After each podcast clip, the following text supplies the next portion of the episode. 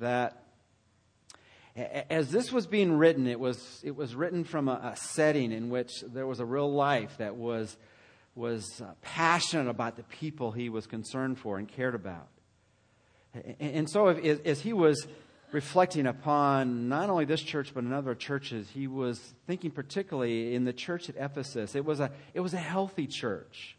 It was a church that, that God had done amazing things in. In fact, you could, you could call it a revival in the midst of a riot that, that just happened in the midst of the gospel being pre- presented. But, but now it had been three or four years since he had seen them. And, and all that he was hearing about was that they were struggling.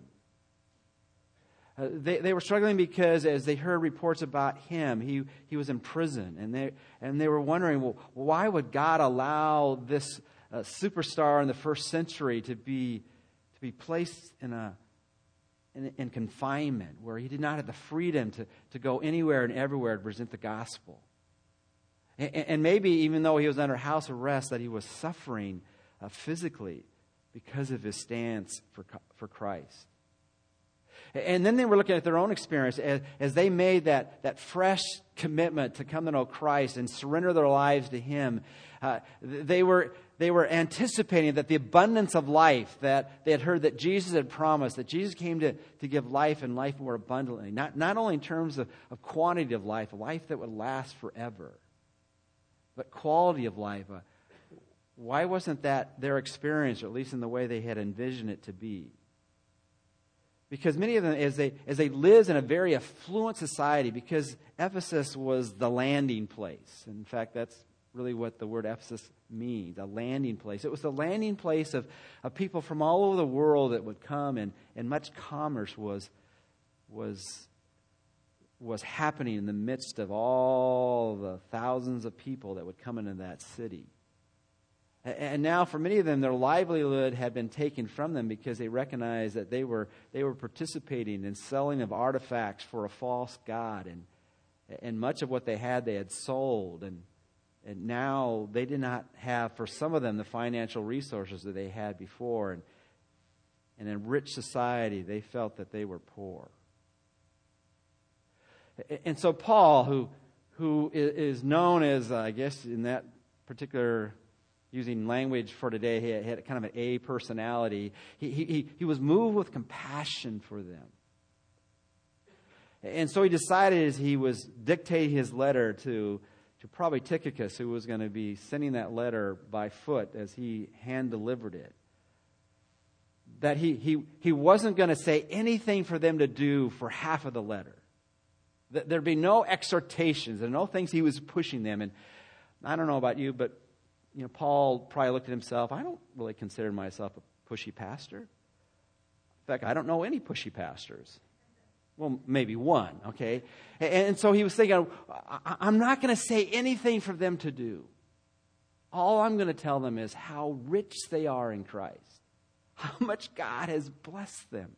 And I'm just going to say that over and over and over again, in every which way I can, in statements and analogies and illustrations and comparisons, and I'm just going to tell you, you need to understand you have everything going for you.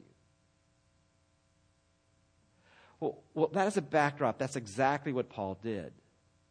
He, he told them how rich they were. But Paul, like we, understand that sometimes it's not simply enough to know the truth. What we want to do is experience the truth.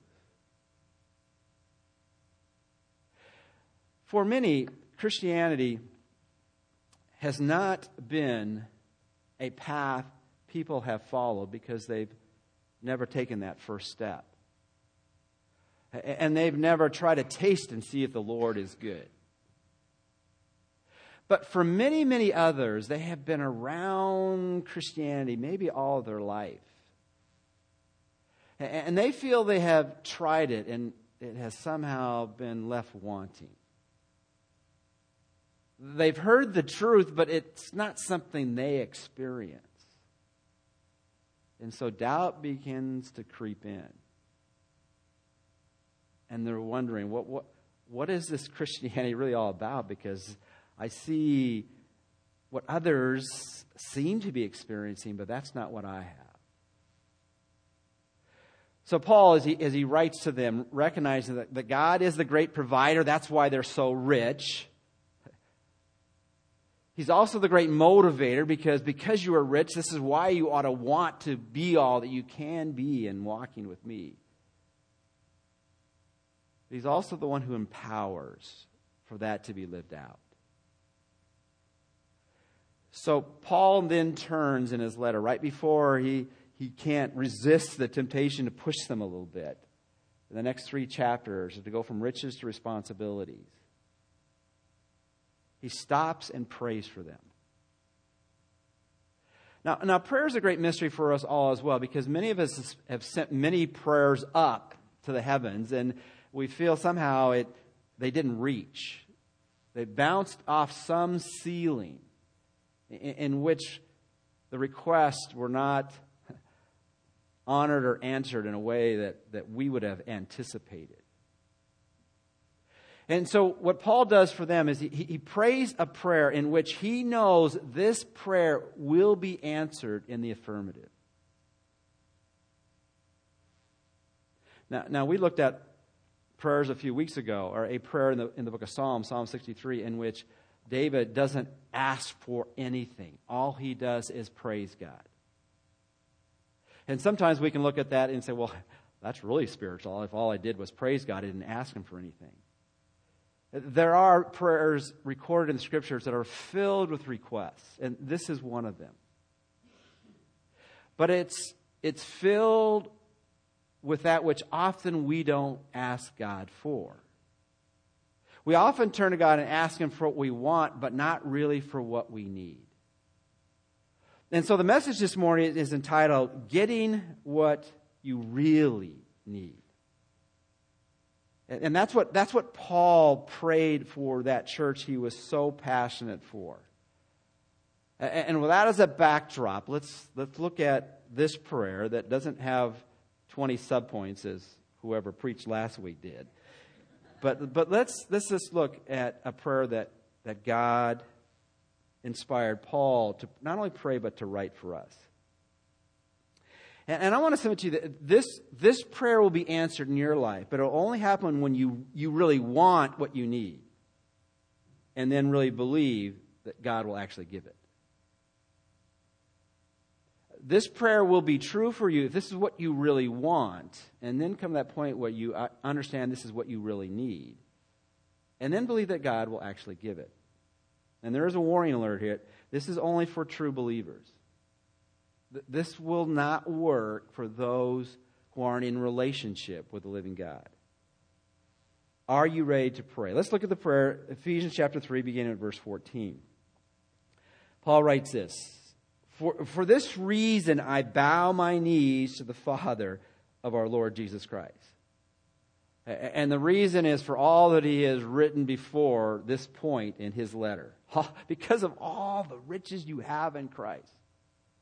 And it's interesting to me as we think about the identity of the Christian. The identity of the Christian is that we ha- ought to have the, the most secure and, and um, exalted position of uh, identity and have a high self esteem, all those things. But in the same thing of recognizing all that we have, we also ought to be people who are filled with humility as well.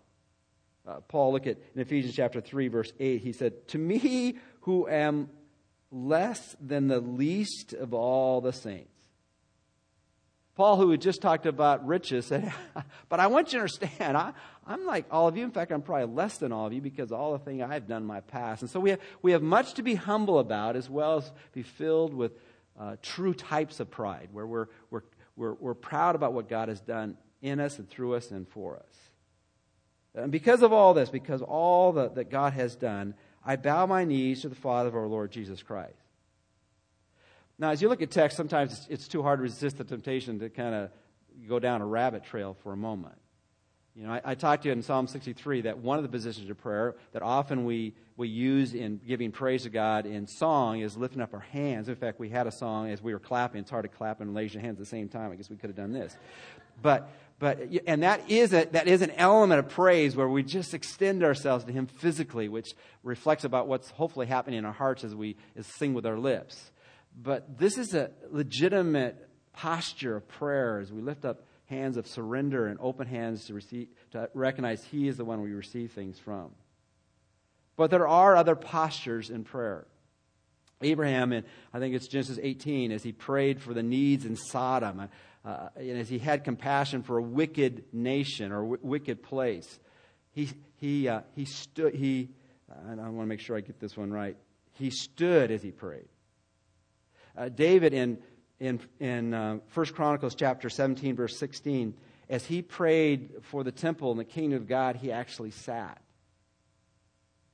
Uh, another posture of prayer, interesting enough, is by Jesus as he was in the Garden of Gethsemane, and what he did is he fell on his what? Face.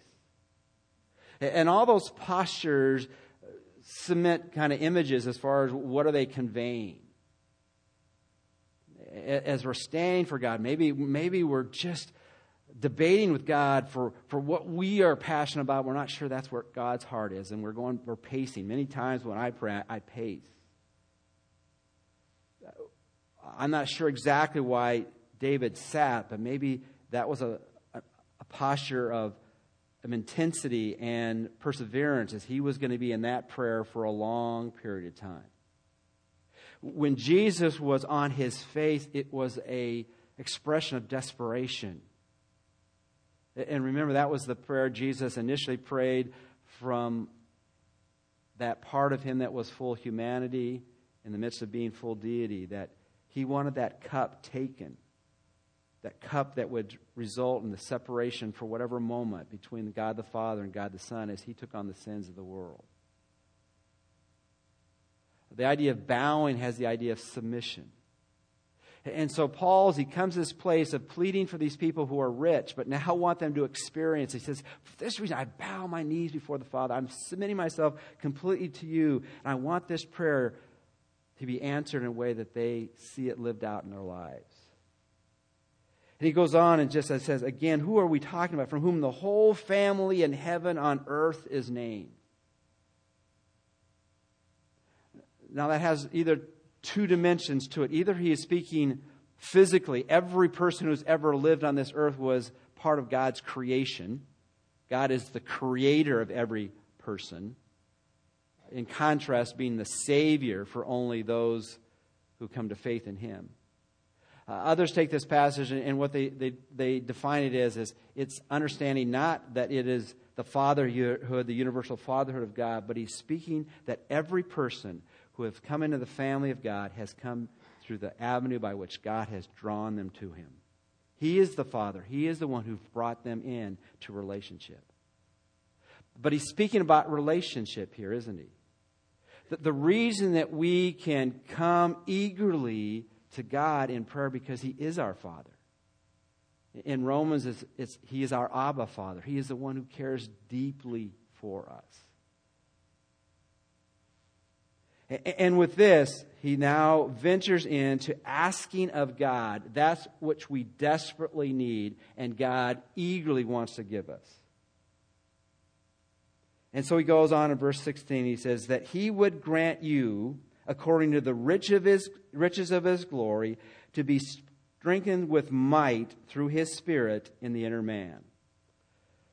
So, what is it that we really need that God eagerly wants to give us? He wants us to give us his strength.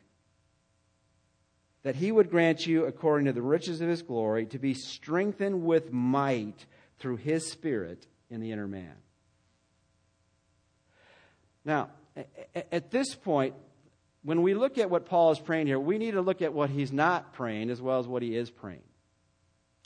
Often, what we have a tendency to do within the church, within our own lives, is, is to pray not for that which is the inner part of us, but what is the what?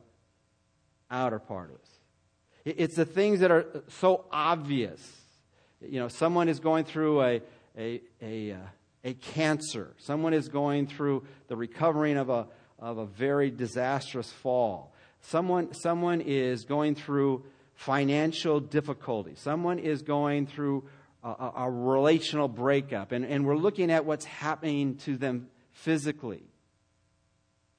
And, and what Paul says, what I pray for you is that you might understand, experience God's power on the inside, on the inner man. And understand that that comes only from the Spirit, the Spirit of God. Now, we, uh, we have come through a period of time, and it's, we're still continuing. There's a lot of self help books that you can spend a lot of time reading. And some of them have a lot of wisdom and insight. But I want you to understand that the only way that we change on the inside is from the Spirit of God.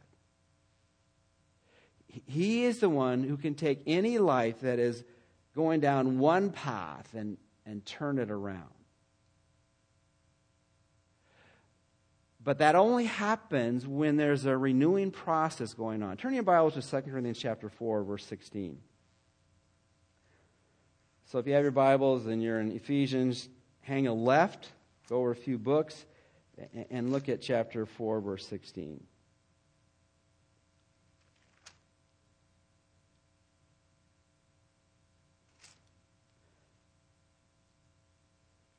Paul writes in 2 Corinthians 4:16 he says, "Therefore we do not lose heart, even though our outward man is perishing, yet the inward man is being renewed day by day. For our light affliction, which is but for a moment, is working for us a far more exceeding and eternal weight of glory, while we do not look at the things which are seen, but the things which are not seen. For the things which are seen are temporary, but the things which are not seen are eternal." Yeah, what do we need more than anything else? We need God to be working on the inside. And for that to happen, we, we've got to, at times, intentionally and willfully get our eyes off the outside. And what he wants us to understand that, that when we experience strength, it's, it, it's not just it's not just coming away with a great physical workout at a gym. This is something that from the inside changes us. It, it begins at salvation, but it doesn't end there. Then it, what theologians say, it continues on in what's called sanctification. The Bible says at, at salvation that, that when, when we, we are in Christ, we are a new creature. The old things passed away. Behold, all things are new. But it's an ongoing process where God renews us and changes us. Have you noticed that the, the older you get, um, there are certain things you can't do that you used to do? Um, I'm, trying to resist the temptation. You know, when, when, I'm on vacation, Brandon gets up here and all he does is tell stories about me that are embarrassing. You know, and so I was, I was all planning to do that with Brandon not being here, but I, will I'll resist that temptation. All right. But you know, one of the things that happens when, when the older you get, you notice that that uh, not only can't you do certain things you used to do, but you know when you do things you shouldn't do, you don't recover as fast. Anybody have that? You know, you just the aches last a little bit longer, the pains. Now I know uh, Brandon uh, promised a couple weeks ago that you'd see a video of me on my vacation. Well, it wasn't really his fault why he couldn't do that because he wasn't given the video and then permission to do it. It wasn't for me, but but uh, some of you have heard bits and pieces about that. But when when I was on vacation uh, I was, uh, we were, there was a group of us, and we were, we were looking at sequoias, the big redwood trees, and going out there. There was kind of a group that was touring. We had some guides there, and, and we found some of these fallen sequoias that are rather huge. If you've been there, the, I mean, the, I mean, if you're standing to a fallen sequoia tree, they're above your head. I mean, just you know. And then there was one on top of the other one, and so we were climbing around. I happened to get well, actually Isaiah was with me. We were up there, and there's a couple of us are up there, and we got to the one part that was on the other sequoia t- tree, and, and you're supposed to climb down easily on one side or the other. But I was looking, I was saying, well, you know, you don't have to climb down. All you have to do is jump from this tree to the other tree. Now, before you laugh at me, all right, is, is that the guide said, well, you know, usually one person tries that when we're out here. And so that was all the excuse I needed. So, so you know, it's, I know the trees are maybe eight feet above the ground. So, uh, you know, I, so I decided to make the jump, and I, I jumped from one tree to the other tree. Now, I was, I was being very careful that I was going to land perfectly, and I initially that's exactly what I did. But there happened to be kind of a crevice or a hole in the tree, uh, and when I landed with both feet, one foot was on kind of the part I was anticipating, but my what ended up being my back foot was in a crevice, and, and so my back foot went in a hole. And when you when you land and one is a hole, your your whole weight goes backwards. So on this video that you may or may not ever see, what you what you see, it's not that not that dramatic. All you see is me landing, and all of a sudden both feet are above the ground. And then all of a sudden you don't see me at all. Now, now what happened was I, I, I did a backflip, okay? And, and, the grace of God was I, I, I landed on my feet. Uh, and I landed actually on a ledge in the tree that didn't always actually hit to the ground. And I missed this branch that was kind of like a spear that would have just gone right through parts of my body if I'd actually hit it. Okay. Now, even though I landed basically on my feet, I didn't actually there was part of my body that didn't land on my feet, but you know, I just noticed that it took me a little while to recover from that. Now, I could spend all my time, you know, moaning and groaning. Oh man, my outside is deteriorating. I'm, I'm not quite as, I don't recover as fast. But that's not what I need.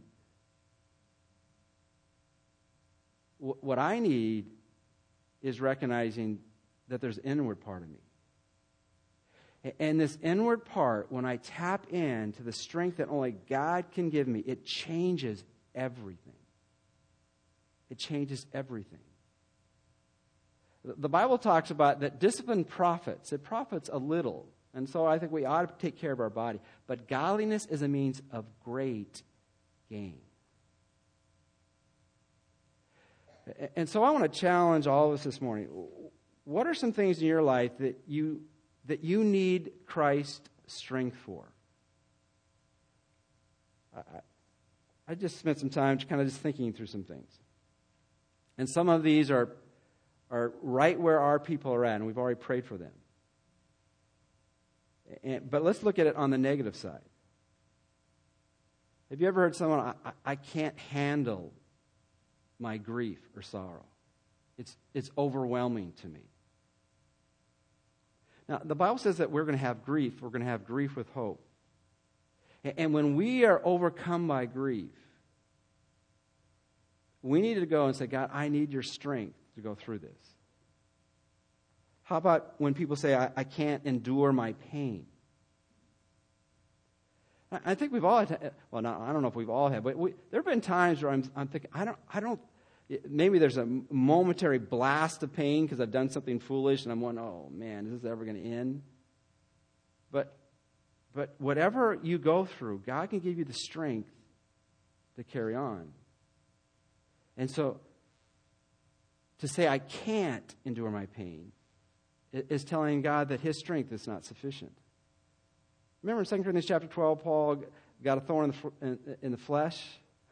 He prayed three times for that to leave, and then he said, Well, God's grace is sufficient for you. When I am weak, then I'm strong.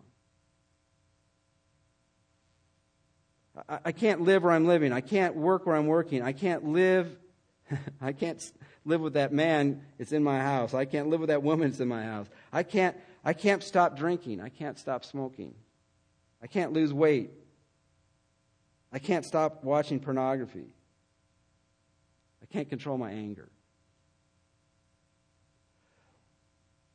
I, I, can't, I can't stop what comes out of my mouth. You know what Paul prays for us, recorded in the scripture for us? I, I want you to understand that you have strength according to God's might through his spirit in the inner man. And, and what we need to do in our lives is get rid of that language, I can't. And I'm not talking about being able to, to, to dunk a basketball, you know, like Lynn Legend did in high school or whatever. I, know, I'm not, I'm, not, I'm not talking about doing things that some people can do that others. That's, that's a Filipino joke. All right. Is that, you know, there's certain things that, that people, you know, or be able to, to play bass like like Ryan, you know, does up here or whatever might be. I, I'm not saying that you're going to have the talents everybody else has. But to go through the challenges of life, or, or to say you can't change, or, or really someone you care about and say they'll never change. I, I, I've heard that so many times that, that um, I can't change, or that person will never change. Now, that might end up being true, but it's not because they can't. Because God's power is sufficient.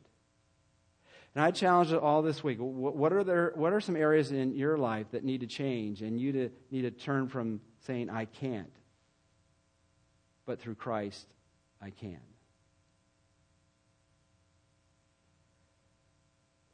Paul goes on in this, in this letter where he's praying for those who, who now know how rich they are, but, but are struggling to live it out. And, and he, he now turns to another aspect of understanding how, how this is experienced rather than simply just known about. And it begins with understanding that God's power is sufficient, that God can change, and He can allow you to go through whatever you're going through. He goes, he goes on in Ephesians chapter 3 with uh, the next part of it, and he says uh, in verse 17, that Christ may dwell in your hearts through faith. Now, that's an interesting phrase. It's, only, it's a very simple phrase. I didn't even take the entire verse, but what he's saying there in terms of dwelling uh, is comes from a word that has become somewhat of a, watch, uh, a word within our, our culture here at Grace Hills Church. It comes from the word oikos. And, and there's an in, intensive preposition before that's kata, which really has the idea of the word actually, the preposition actually uh, means down. And it's saying oikeo, which is the idea of to, to make at home or to be at home or to be in a house. And, and, and really, as you take those two words together and were to put a definition to it, it means is that I want you to come to that place in your life where Christ settles down in your life. Or, or to put it simply, that, that he, he makes his home. Now, we've, we've all visited people in people's houses, and sometimes we visit people and vis, visit people's houses, and immediately we feel at home because they make us feel at home. I mean, there isn't any place that, that uh, they're embarrassed for you to go into, any room or whatever might be. You have free access. You can go to the refrigerator in the kitchen. You can, you can uh, take a grand tour, whatever it might be. You can just relax, and and you just feel at home because they make you feel at home.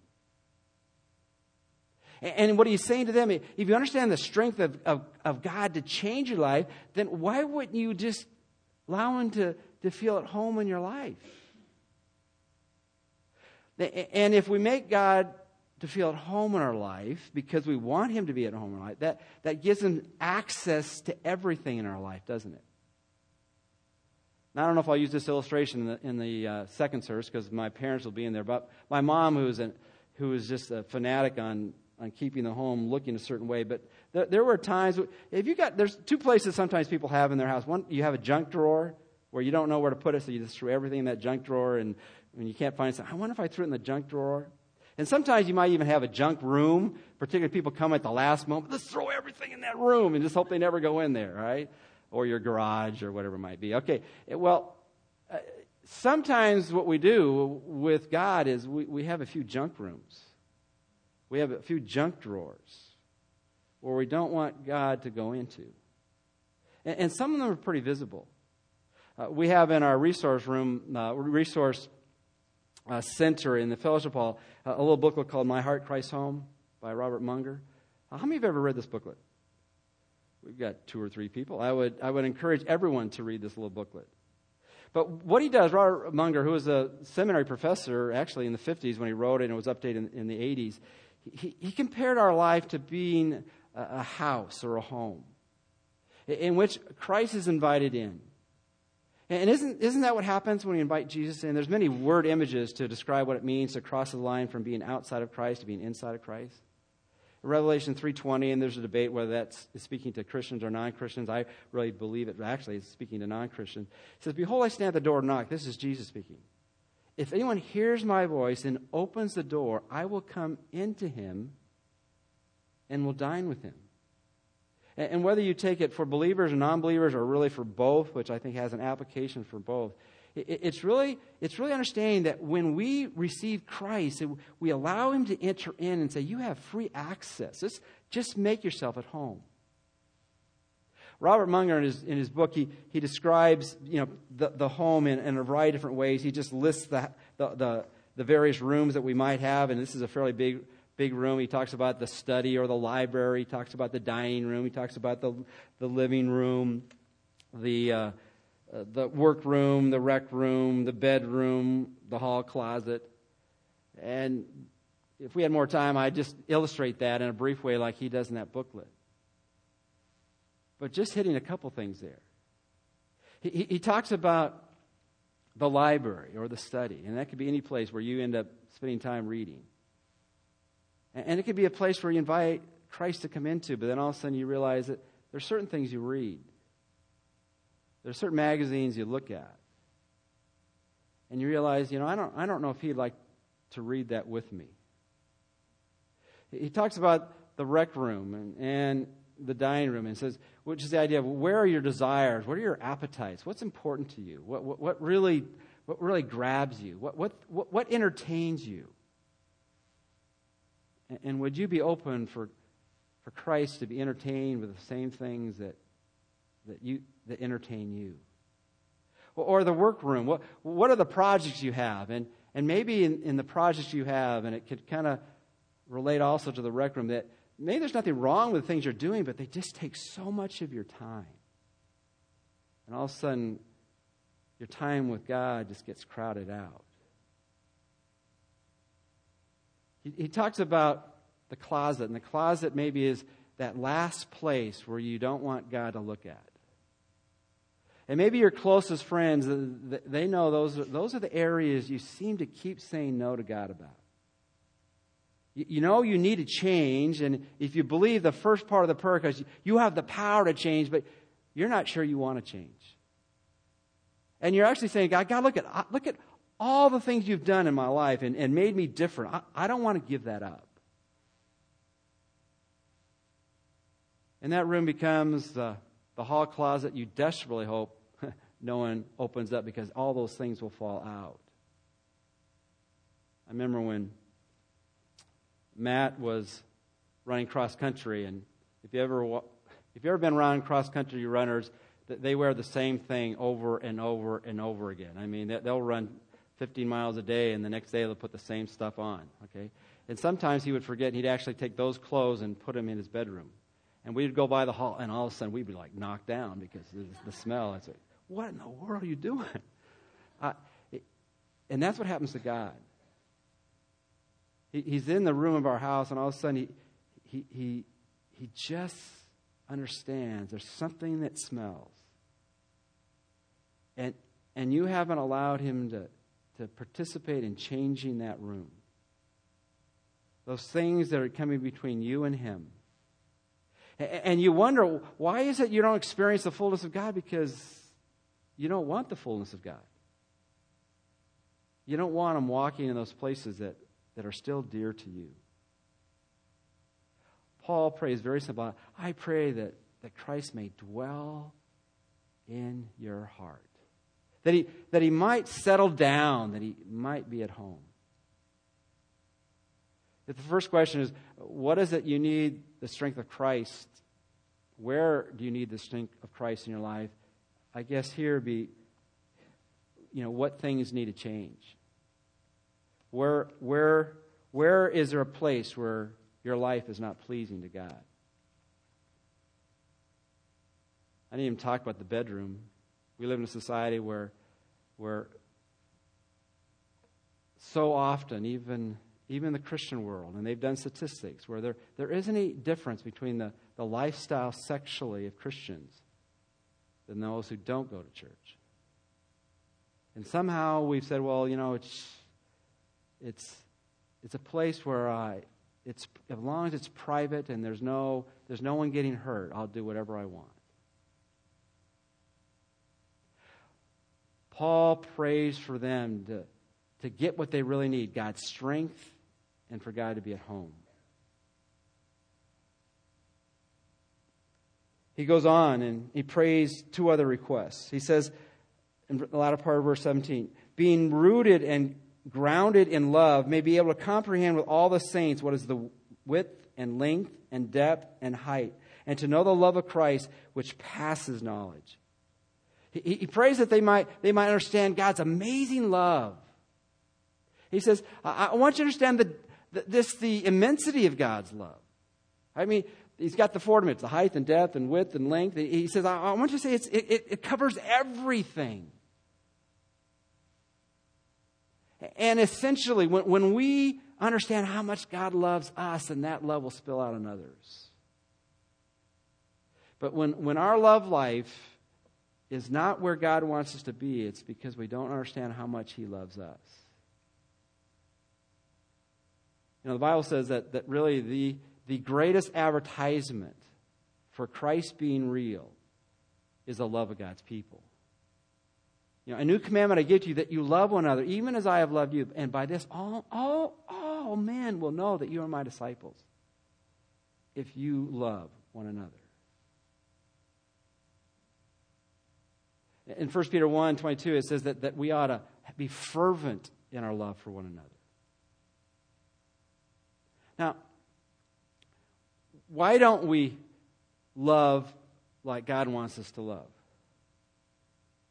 And God's love is pure, it's sincere, it's selfless, it's serving, it's giving, it never fails.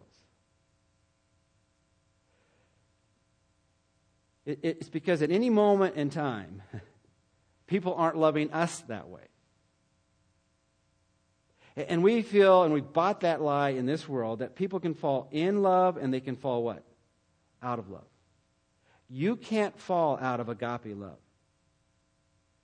Because love is governed by the will, it, it's a matter of choice. Jesus in the Sermon on the Mount, in Matthew chapter 5, verses 43 through 45, he says, You know, you've heard it said to, you ought to love your neighbor as yourself, but I say to you that you ought to love your what? Enemies.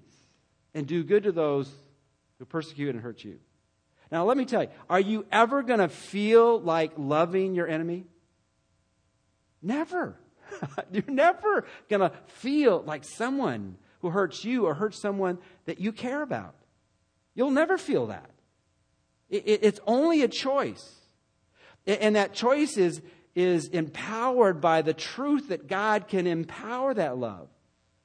One of the simple verses you'll turn to this week is Romans chapter 5, verse 5, which says, God pours out his love into you through his Holy Spirit. And so it's not a matter that we don't have the love. Are we willing to allow that love to be to be displayed? Or do we put, or do we put a stop sign on it? He says, I, want you to understand the immensity of God's love for you. One of my favorite stories is, is the story of the prodigal son in the scripture, Luke chapter 15.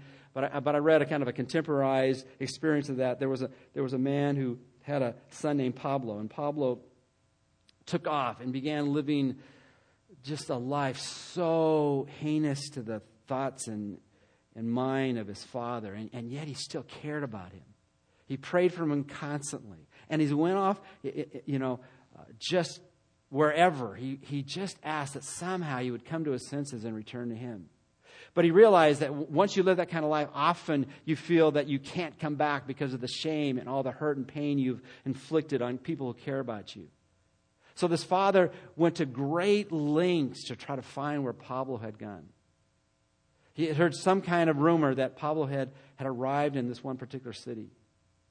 And so he came to that city and he took out a, a an all page ad, and that's when everybody used to read newspapers, and not get all their news from the internet. And so he took out this, this full page ad pleading for his son to meet him in the center of town at a certain time, and all would be forgiven. After that full page ad was presented in the paper, and he came to that point in the city, at the center of town, at the, at the appointed time. There were 500 people with the name of Pablo that had shown up. Because when you're touched with that kind of love, everything changes. And see, that's the kind of love that God wants us to have to others. And if the question earlier was, where do you need Christ's strength? And the other one, you know, what room in your life or what part of your life is not pleasing to God that needs to be turned over to Him? The question here is, who is it in your life that you're not loving? And there's a tender side of love and there's a tough side of love, but love that gives and wants that which is best for another and is willing to sacrificially do whatever can be done to help that person become who they can be. Showing love and concern and care. Who in your life needs to be loved with a love that Christ has displayed upon you?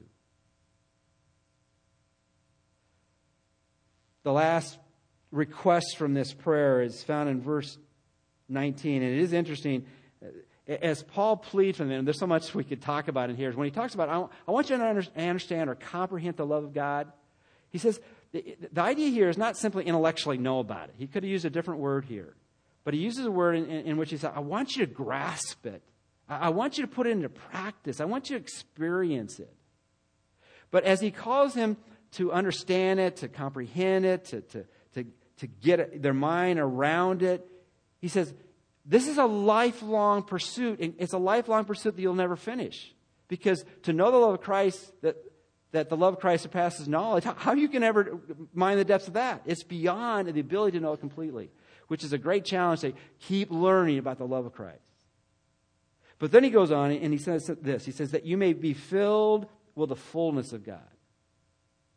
We need God's strength we need for God to be at home in our lives. We need to experience God's love, amazing love, in all the depths of what it is that we might display that to others.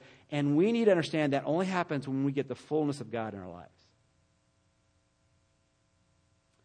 Have you ever, uh, you ever been uh, in your car and you realize it's getting close to empty and it needs to be filled? I think I've told you before, you know, embarrassingly, I have run out of gas more times than I should have run out of gas because I believe God answers prayer and he'll somehow put gas in that tank that's empty. All right. But, you know, when you do go in the gas, you, you, you, you might as well just fill it while you're there, right? But often you, you, look in your wallet and you go, man, I don't have enough money. Might, it doesn't take my credit card or whatever it might be. And say, so you go up to the counter, if, you know, particularly if you only have change. Can I have 97 cents of gas? Now, that might get you the next spot or whatever it might be. But, you know, who, who wants that? But often that's what we do with God. You know, I want, I want, I want 97 cents of God. Not, not enough of God to really change me, but to maybe make me feel less guilty than I am right at the moment. So, God, fill me a little bit. And he really said, You need to be all in here. You need to come to the point that you want to be filled with the fullness of God. And we, you can envision that in so many different ways. But how much, how much of God do you really want? You want just a little bit? Or do you want to get all that you can have in Him? Because, because that's where the experience of Christian life really comes. It, it doesn't come when you only have a little God. You need to have all of Him. And it's, it's a prayer He'll answer. It, it's not for the super saints, it's not for the missionaries or the, the pastors, you put them somehow on a pedestal, which I recommend not doing. Most of you don't anyway. But it, it's not, it's for everyone. It's for everyone to experience the fullness of God. Let me ask you do you want what you really need? And, and let me say this, this, this hits me too. Do I want what I really need? Do I want Christ's strength to be applied in areas where I maybe don't want to change? Hopefully, the answer is yes. Do, do I want him to be at home in every part of my life because there are some things displeasing him that, that, that needs to, to be more like he wants it to be? Do I want to love like he loves, purely, sincerely, sacrificially, in a serving giving way? Do I, do I want to love people who I don't think at that moment I want to love? Do I want to be filled with His fullness and not just settle? Well, Paul ends this and says, Now to him who is able to do exceedingly abundantly beyond all that we can ask or think according to the power that works within us, to him be the glory in the church forever and ever. Amen. Which simply says, God will do the incredible if we want His strength, if we want Him to be at home in our life, if we want to know His love, and we want to be filled with His fullness. Let's pray.